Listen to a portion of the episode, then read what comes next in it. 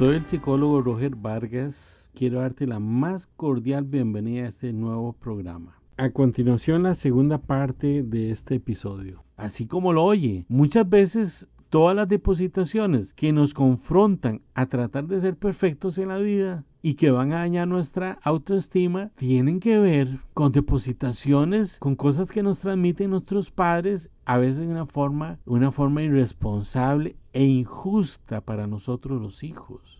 Porque si mi papá no pudo ser ese campeón olímpico de natación, bueno, fue su historia. Yo no tengo por qué a los cuatro años de edad ya meterme en natación. Algo la, algo la salvedad. Muy importante meter a nuestros hijos a temprana edad, ojalá desde bebés, a practicar la natación porque les estamos dando una herramienta de sobrevivencia. Que algún momento que estemos descuidados pueden caer en una piscina. Y si saben flotar, pues se van a salvar. Entonces sí, no estoy contrario a la enseñanza de la, la, natación, aclaro eso. De hecho que por años he amado la natación desde que fui un adolescente hasta el momento, ya mi edad grande. Tengo por lo menos en este caso unos 11 meses de estar practicando la, la natación. Entonces cuidado con la forma en que yo me autopercibo a mí mismo. Que yo yo me valoro y pienso en mí mismo. Cómo Roger se está autopercibiendo, autovaluando y viéndome a mí mismo. Y sobre todo lo último que mencioné ahora, cómo me estoy evaluando. Cómo me estoy evaluando. Porque en la forma en que yo me valoro y me miro a mí mismo, eso me va a permitir generar conductas, comportamientos. Si yo me valoro de una forma adecuada, sí me equivoqué en eso. Perdón a todos los que ofendí, perdón a todos los que fallé,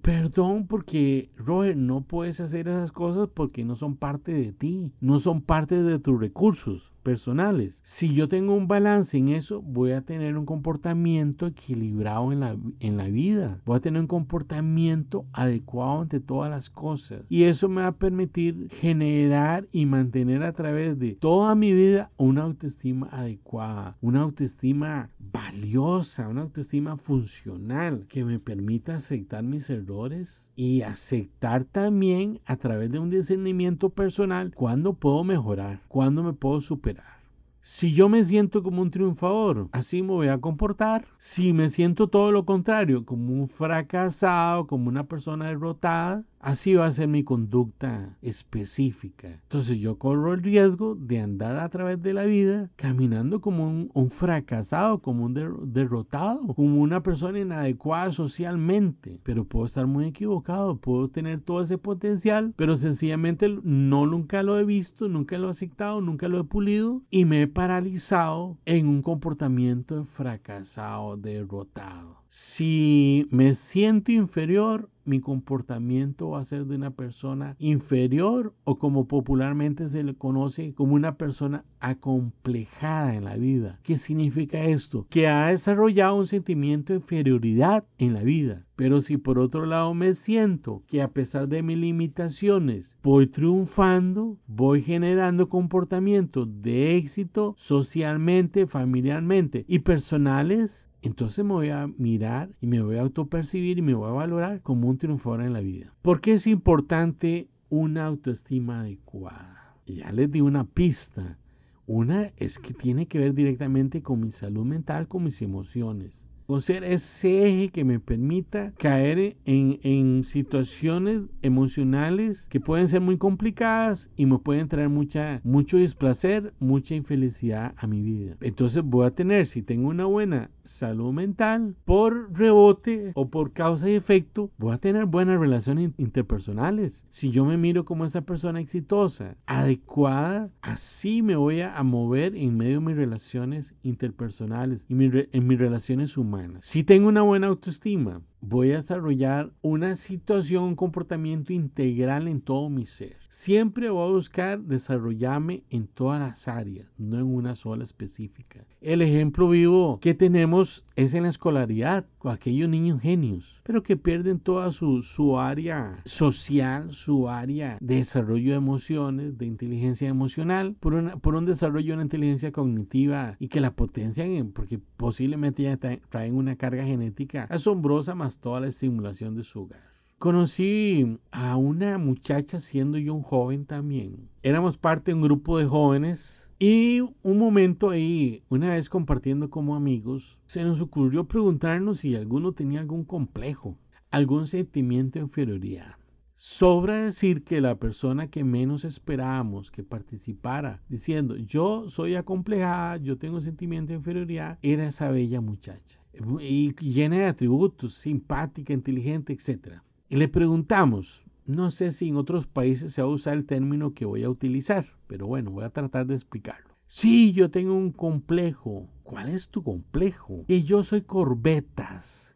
Corbetas es una persona, en el caso de ella, una, cuando era niña y no había tenido suficiente maduración a nivel físico, la pusieron a caminar. Entonces se doblan un poquito las piernas, como formando un pequeño paréntesis. Pero en el caso de ella no se, no se observaba, y menos que siempre andaba en jeans, en pantalones. No era obvio que ella fuera corbetas. Nadie lo notó ni se percató de algo que no era visible para el resto de las personas. Su curvatura es algo que no se percibe fácilmente. Si ella no lo dice, no nos hubiéramos dado cuenta. Entonces, si yo tengo una buena autoestima, retomo esa parte integral de mi ser. En todas las áreas me voy a sentir bien y aceptado tal y como soy. Otras razones por las cuales es importante desarrollar una autoestima funcional, integral. Si no me amo lo suficiente y no me valoro adecuadamente, surge la inseguridad y la desconfianza en nosotros mismos nos toca hacer algo, surge la inseguridad, que con una voz temerosa, pero, pero con un fuerte mandato nos va a decir,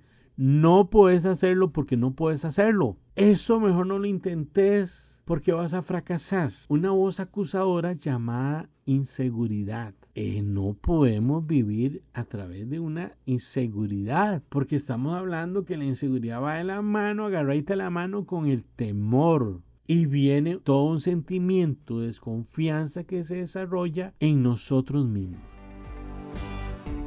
Gracias por acompañarnos en el programa de hoy. Para continuar escuchando la siguiente parte de este programa, acompáñenos mañana por aquí mismo. Se despide el psicólogo Roger Vargas, psicólogo y consejero. Y recuerde que me puede contactar directamente al correo psicología gmail.com. Dios me les bendiga y chao.